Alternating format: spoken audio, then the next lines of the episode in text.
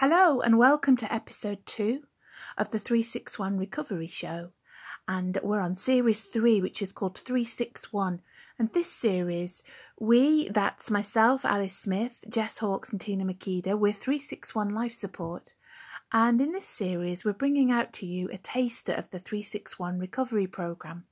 This 361 recovery program, we're so pleased and excited to tell you that we've got funding from NSUN for it. That's the National Survivor User Network. And we're going to be offering it to women survivors from September. And if you're interested, please hop on to our website 361lifesupport.co.uk and send us a message. And we'll give you more details. This week, it's week two called First Steps and I wanted to say something about first steps. So I think the first steps are the hardest out of recovery.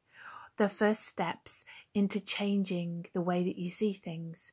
And for me, also, I wanted to include first steps in sobriety because I'm three years, four months sober.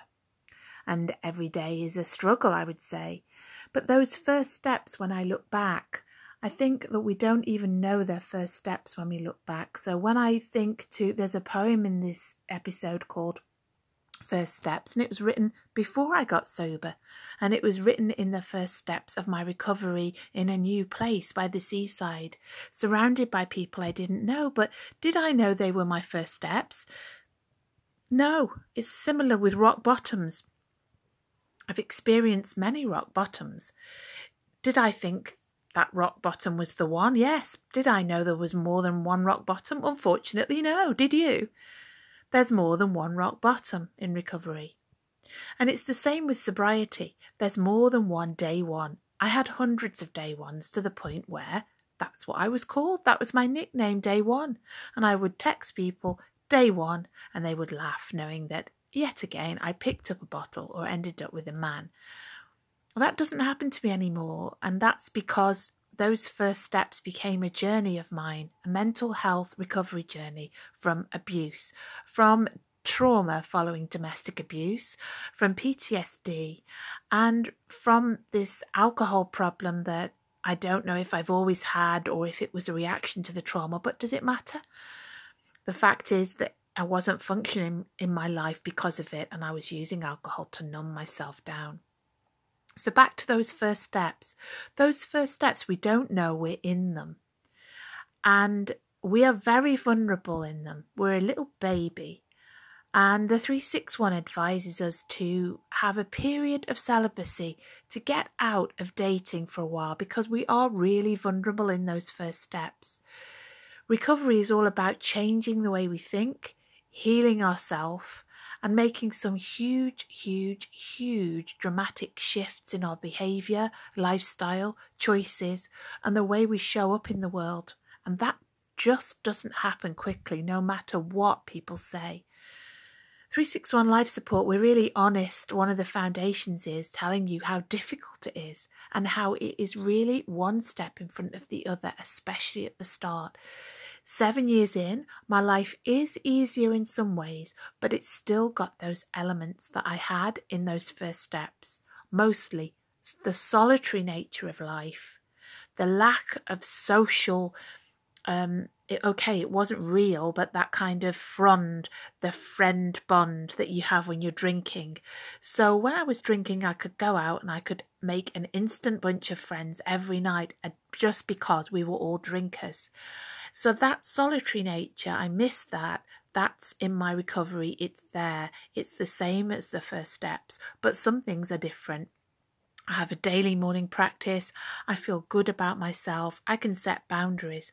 I have a very clear mind, which I didn't have at the start of my recovery because let's face it, trauma messes with our mind, it fragments our thinking process. And if we can get through those first steps with support, we can get to the point where, yes, we're functioning, we're making our decisions. I feel like my life is the most healthy it's ever been because the choices, the people I have in it, what I eat, what I drink, what I choose to do, and most importantly, what I give my time, energy, and money to have shifted and they're in alignment with my own truths.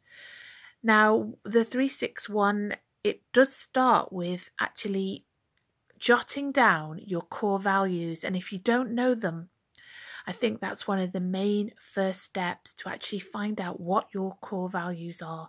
And for me, I found out that they were only recently that they were education, kindness, truth, equality, and justice, and sharing. And that's one of the main reasons I do the podcasts, blogs, and the 361 recovery program. I really believe at my core that life is about sharing what we've learned and sharing the lessons. So, over to you. What are your core values? That's a question really for week one. Hop back to week one. We don't actually mention it, but it's in the program. And today we're going to be talking about first steps. Don't be too hard on yourself with those four step, first steps. It's one step forward and two step backwards. Even sometimes years on, we go back. It's not linear, it's not a mountain, it's not something we achieved and then we're okay. And the biggest, most sorrowful thing I found out about my own recovery is there's never a point where we get a certificate and we're then okay. And please avoid courses that tell you that they're going to lead you to this mountain if you pay them, because the fact is, it's a daily practice, a daily spiritual or otherwise practice where you find your routines that work for you and you walk through the world with your vision, with all the things that life offers you, good and bad. Now that's where first steps can lead you. Join us.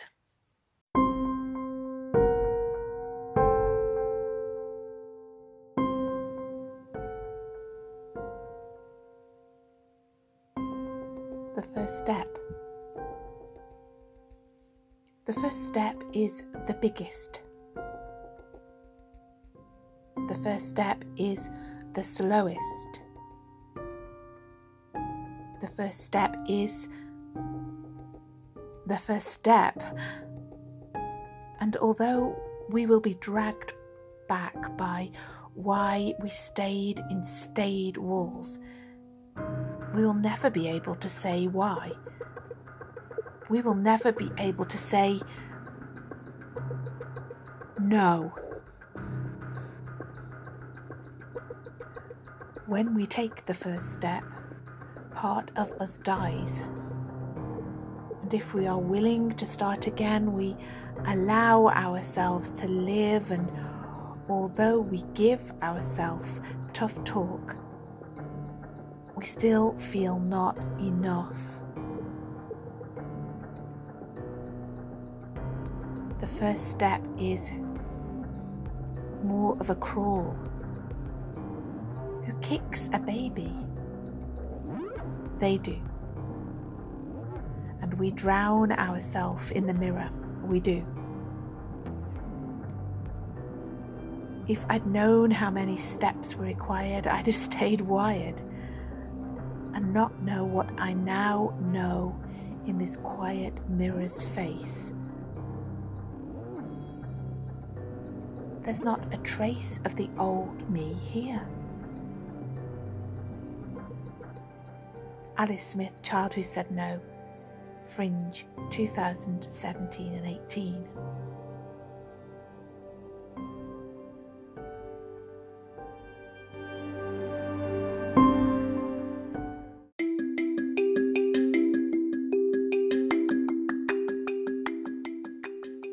Transformation is something that I know a lot about from very painful evolution, and 361 presents the world with the idea of emotional evolution. Evolution is the same thing, really, as transformation, but evolution is a longer process and it challenges the world to think of our emotions as something that are continually evolving or stagnating. So, 361 Emotional Evolution asks you to think about your emotions as different elements of yourself. And maybe you left some of your emotions at the age of five, for instance, rejection, or the feeling of abandonment, or jealousy. And now you're an adult, you still act like a five year old. in those ways of jealousy, maybe conflict resolution, sulking, or you feel abandoned by the slightest thing. So, 361 Emotional Evolution is challenging you to think about your emotional transformation. Think of love as a skill and think of life as a classroom. And we're always learning, but don't assume when you meet someone older than you that they're more emotionally evolved or transformed just because they're older than you.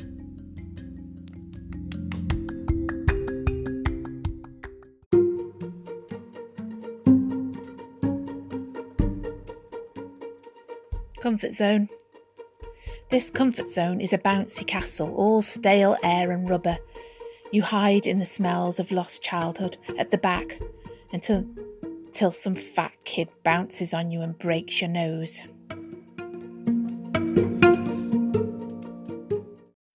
Restless. Recovery from any kind of trauma or loss changes our pace. It changes our step, and we no longer step in time. We may actually speed up. After any loss, we can feel restless. And when I say loss, I'm not just talking about a death. Re- um, divorce is a loss. And even leaving an abusive relationship is a loss, it is a grief. So, after any loss, we can feel restless. This doesn't mean that we get to rest. We may sleep more. It all depends on our body's coping strategies. In the first few months, we may notice a restlessness developing. I call it recovery rush. It's an itch that's a sign of change.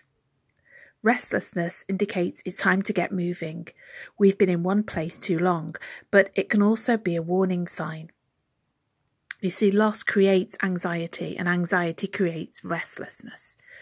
Too much, and we can grasp for something to numb it. This can be going back into the relationship instead of feeling this restless, horrible feeling, and actually fight or flight, neither, just sitting still. If we do grasp for something to numb it, this is a short term fi- fix which will lead to addiction. That could be just addiction to the person. Now you have two problems your restlessness and your drug of choice.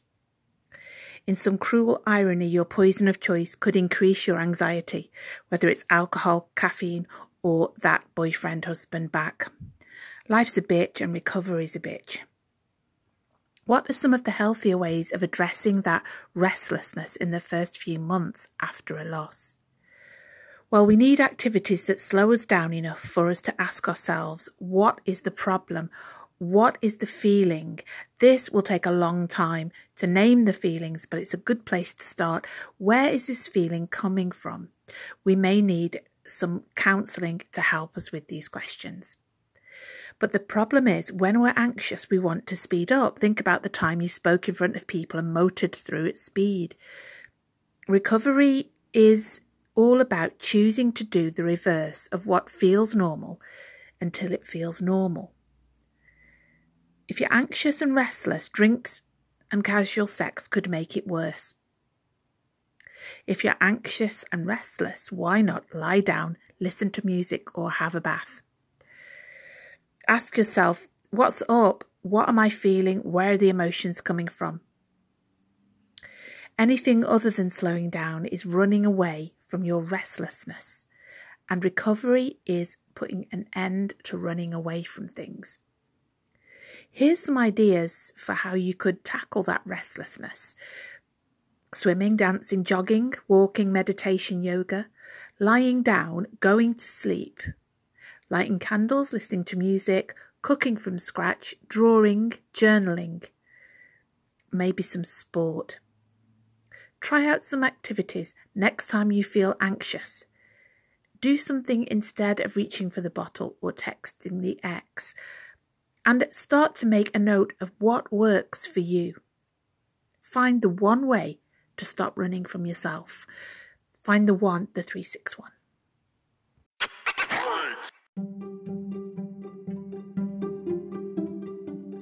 361 Kite and Anchor. A good friendship or relationship is said to be like a kite, but also an anchor. When I was dating a sociopath post trauma, he claimed to be just this the kite and the anchor. How do we test these new dates to see if this holds up? Well, there's a fine line between support and love and control.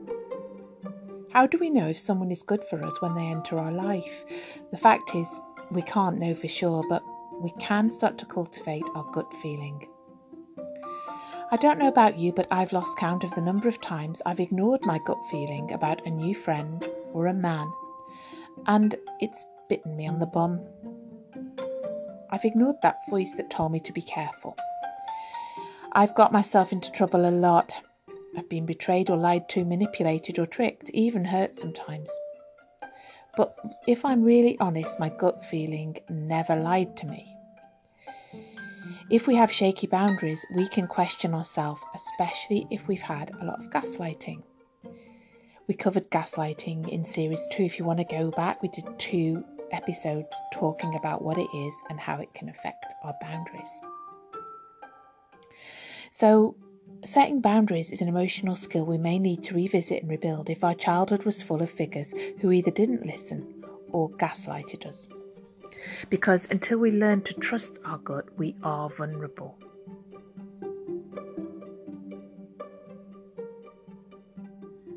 Kite. Have you ever watched people fly a kite? Living by the beach, I got to watch a lot of fathers get angry with their children as they attempted to teach them how to fly a kite, because the kite only ever flies freely for a while and it can't ever be controlled maybe it would be a good idea to take a date kite flying to work out his or her attitude to control. We're not kites at the end of a string, we're women. We hold the string of our own lives and we fly our own way. Anchor. Places can be anchors, and so can friends and partners. No new boyfriend can ever claim truthfully to be an anchor. Not straight away. It's a red flag. Anchors provide a safe place for us to rest and be ourselves. They're heavy and they never move. They've been there for some time.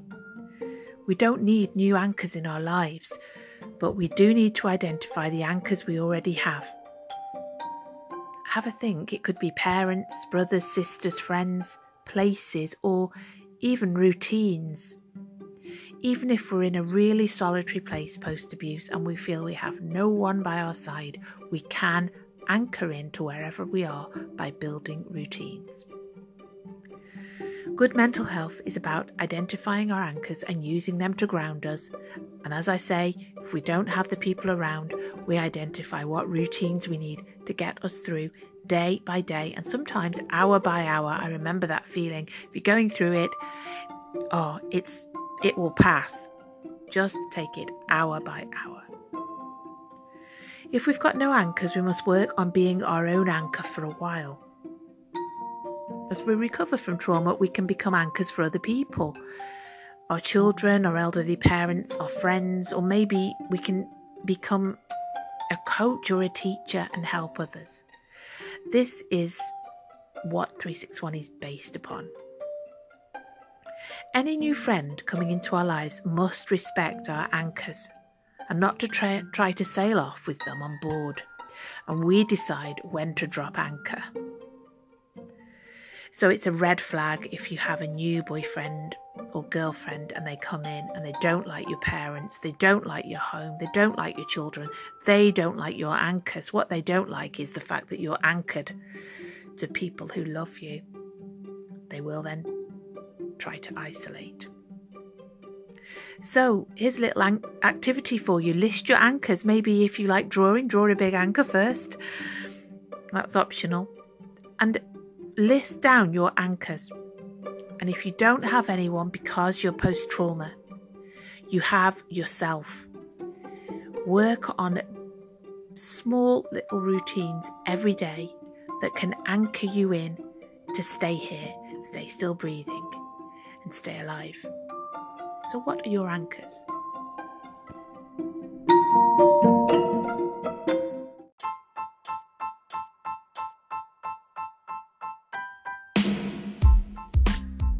Three six one inner champ. Who is your inner champion? Do you even know? You may have champions and cheerleaders in your life a partner, a best friend, a son or daughter, a parent. In my experience, cheerleaders are temporary. Even family members pass away. The only real champion you can depend on 100% is your inner champion. So, what does he, she, it, they say? Here's an activity for you grab a pen and a piece of paper and find a quiet spot. Take 10 minutes to sit and listen and list all the champions you've ever had in your life. Start really early. I think my first champion is from when I'm about five. Encourage me to read. Include parents, friends, teachers, relatives, random people who came into your life, but they made an impact. Celebrities you don't know don't count. This has to be a list of people who've encouraged you in some way, even if it went tits up eventually through a divorce or a breakup. So it could be a step parent. Jot them down for now. Next to their name, write some of the things they said or did for you. They'll probably have some sayings that have stuck in your mind. They will all have one thing in common they've made you feel encouraged. They changed your life a little bit just by meeting them. These comments are important. Read them through. They are a reflection of your good qualities, what you bring to the world or what you could bring to the world. You can make them into mantras and stick them on your window or mirror. You can use some of them to answer your inner critic. Next week, week three, we'll be looking at the inner critic. You can even use them to influence and plan how you might be a role model or a champion to someone in your life right now or in the future. Because this stuff is supposed to be two way. Look for champions in your life. They will like your style, your values, your vibe. Not so much your shoes, your lipstick, or your salary. And something for the future. You're aiming to be a champion to someone else and pay it forward. This is about values, not money.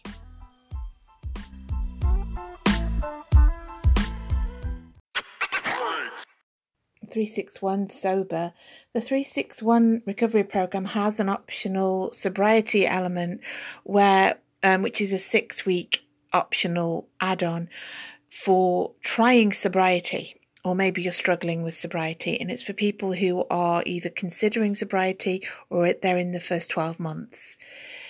Um, I'm three years, four months sober now, and if you've just got sober, well done. First steps in sobriety, well, early sobriety, all I'll say is mind the gap. There's this huge lonely gap when all your drinking friends leave you because you are, in inverted commas, boring and an in between period before your new friends arrive. To be in your circle, they don't need to be sober, they just need to respect your boundaries and your choice to be sober, and they need to get it. So, at first, being sober can suck because you see a lot of these friends disappear out of your life. Now you're not buying them any drinks. There are so many emotional and social skills to learn, and don't be surprised if you regress slightly and feel a bit adolescent at parties.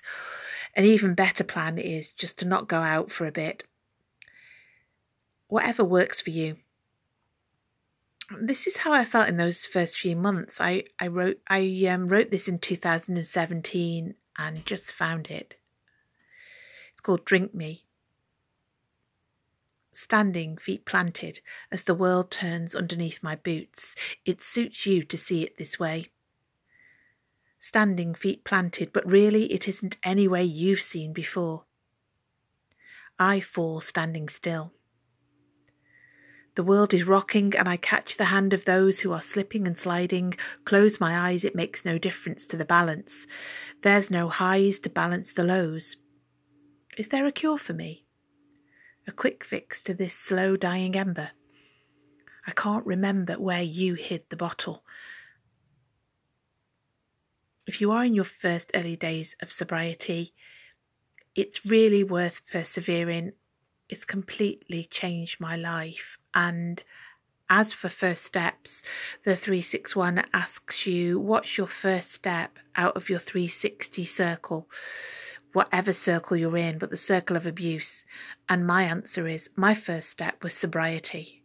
And from sobriety, it's led me out to a so much better mental health and an improvement in every single area of my life.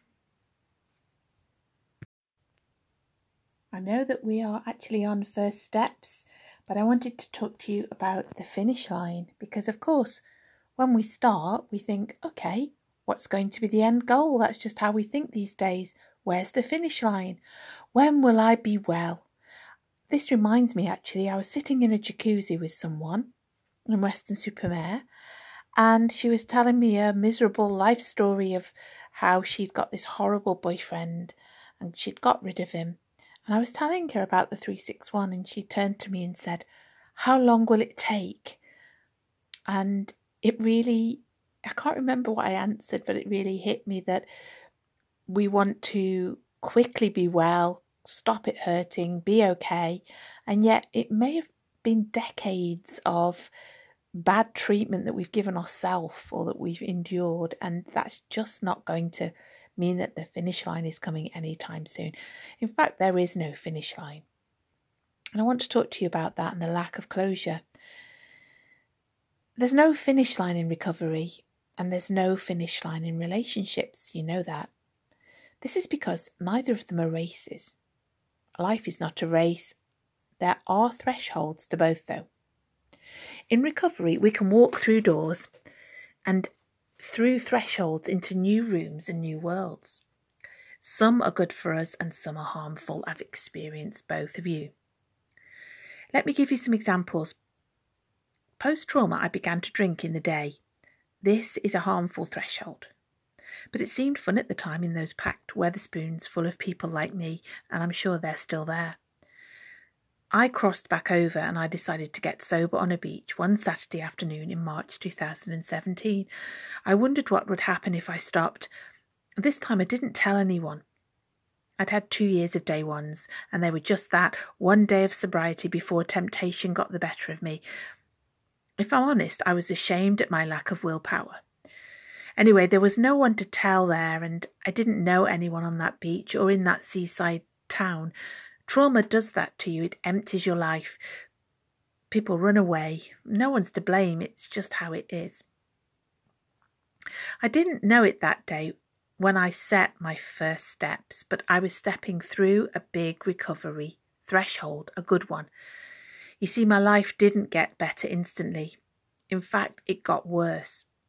My dad died six months after that day, and I had nothing to numb the pain.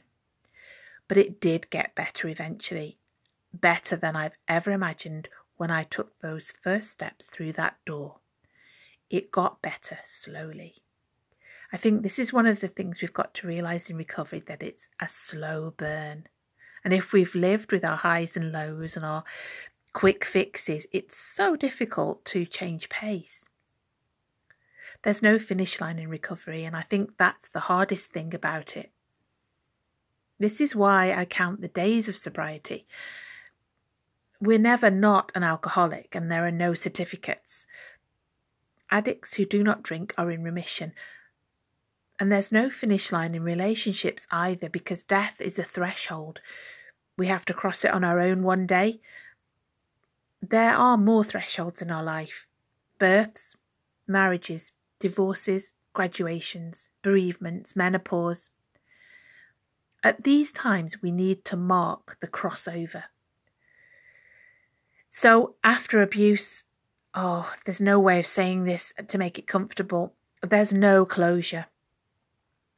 I've experienced this even on deathbeds, people don't give closure. And it's not like it is in films. So, how can we obtain closure? How can we draw a line in the sand? It's not exactly a finish line, but it's up to us to draw that line in the sand. There's a lot of ways we can do it, but we have to do it ourselves. There's rituals we can do involving wedding rings, involving photographs, involving marking things in the way that is right for you. We could talk about that later in this series. It's actually week eight of the 361. But for now, I want you to know that there's no finish line, there's no closure until we draw the line in the sand and we create our own closure.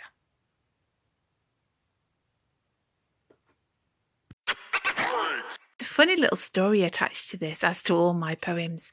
So I'd gone to live by the sea and move away from a crazy lifestyle of performances and drag queen and uh, alcoholism, none of which I really knew when I moved. And I moved to a beach in January. It was very dark to take on a teaching job, which just didn't work out. But within that, for the five weeks that I lasted there, I just didn't know what I'd done. I moved from all my friends and family, and I moved into a flat I'd never seen before. Um, and so it was very hardcore. Uh, it's probably one of the most scary things I've done. And I, I didn't know what the hell I'd done. I was sitting in classrooms in a job that I knew I wouldn't be able to keep. It was really toxic. And I had a scrap of paper and I was bored in a lesson, which is which I never am, so that was a bad sign. And on the scrap of paper, I wrote a few words, and it's just amazing that this became this poem that was performed. Um, it's been performed in Glastonbury. It's been performed in Bath and Birmingham in a full theatrical play it's called the first steps and i when i was putting the play together i always put the play together just by picking some of the poems that i want and then adding costumes multimedia and other people around it. And now i've got 500 700 poems so i have a lot to choose from and i found this little scrap of paper literally on the back of an envelope with this poem and it wasn't really finished. And it was put in. I was with working with someone else at the time, and we started to perform it, moving towards a mirror, and we would drop the playing cards because it was an Alice through the Looking Glass theme and step on them. So we would say the first step is the biggest, and step onto a playing card, drop another card. The first card is the slowest, drop another one. And then there's a line in it that says, although we give ourselves tough talk, we still feel not enough. And I would just drop all the cards to signify, you know, those times in your life where you just drop everything. And it became a symbol of recovery, and people really liked it. So, isn't it strange that from a scrap of paper, a actual scene, a powerful scene, uh, we did it in Glastonbury at the Assembly Rooms on solstice, which I very much regretted because it was really spooky and candlelight. And it really has got quite a lot in it for something that was scribbled on the back of the paper. So, a couple of lines to mention. Um, who kicks a baby? They do. That line is about uh, if you are dating when you're broken, um, it can feel like someone's kicking you because you're just a baby.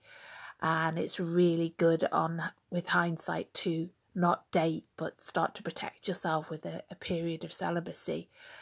And also um, this idea that if i'd have stayed wired i wish i'd have stayed wired because now i see. So if i'd have stayed wired i wouldn't have actually seen some of the hard truths that I've seen in my recovery. So I just realized really that this was written just as I was thinking of getting sober, and the teachers were asking me to go out for drinks. And I actually said for the first time, No, I'm not going to go out. I'm starting to give up drink. I was just starting. And actually, it was written just a month before that stuck. And I'm three years four months sober now. So I, it was the first time I realized that by saying no to people, they didn't befriend me and eventually they asked me to leave. The actual difficulty of sobriety and of our recovery and the solitary nature of it when we step out and say no is in here too. Um, if I'd have known what steps were required, I'd have stayed wired. I didn't realise the sacrifice that sobriety and mental health recovery take socially. So, yeah, here it is from a scrap of paper to the theatre.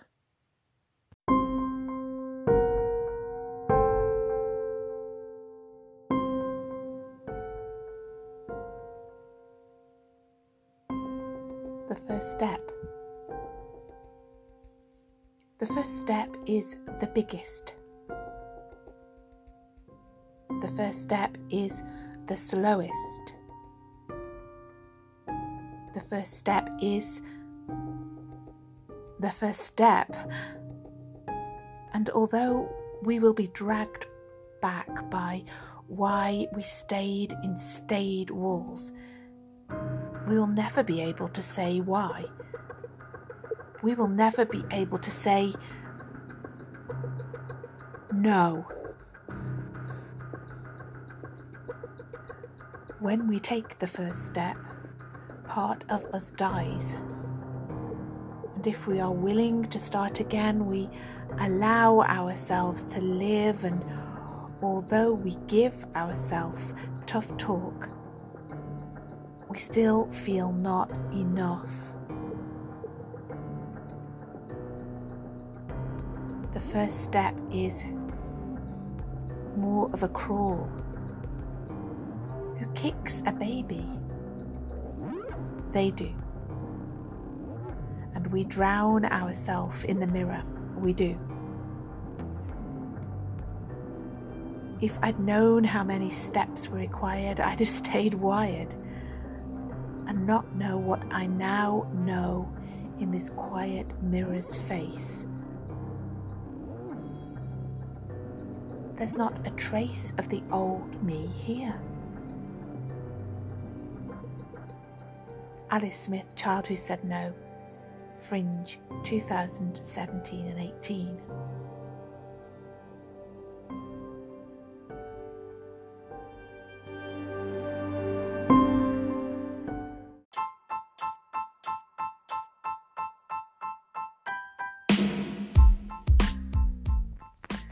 Three six one recovery program and the 361 pages are going to be coming out for free. There's funded places available for women. It's women only at the moment, but there are plans to extend it to men as well, working in conjunction with Mind. If you're interested and would like to apply for a free funded place, it's a 12 week programme and it's going to be running for two hours a week from September the 9th for the 361 recovery and September the 10th for 361 pages. Then please contact Alice on 13 goddess that's G O D D E S E at gmail.com or if that's just too complicated please get in touch via our website where you can click and send me a message. That's 361lifesupport.co.uk and the links also on the our recovery show bio on a personal note, I'm really excited about this. It's a recovery program that I've developed over seven years of my own recovery. And I've developed it because I wanted to offer something to women that just wasn't there for me. It starts from the idea that we're in 360 circles and we need to find the first step out. And that's where 361 comes from. And that first step can be different for everyone. We're going to be running it on Zoom because of current conditions, and we are going to be sending out beautiful 361 journal. Um, I'm just really excited about this, and I know it's going to really positively help women going forward. And that's really what I want to do. I want to provide the support that I never got. I feel really deeply about it. So I'm looking forward to hearing from you. I'm looking forward to you meeting you online for either or both of the courses.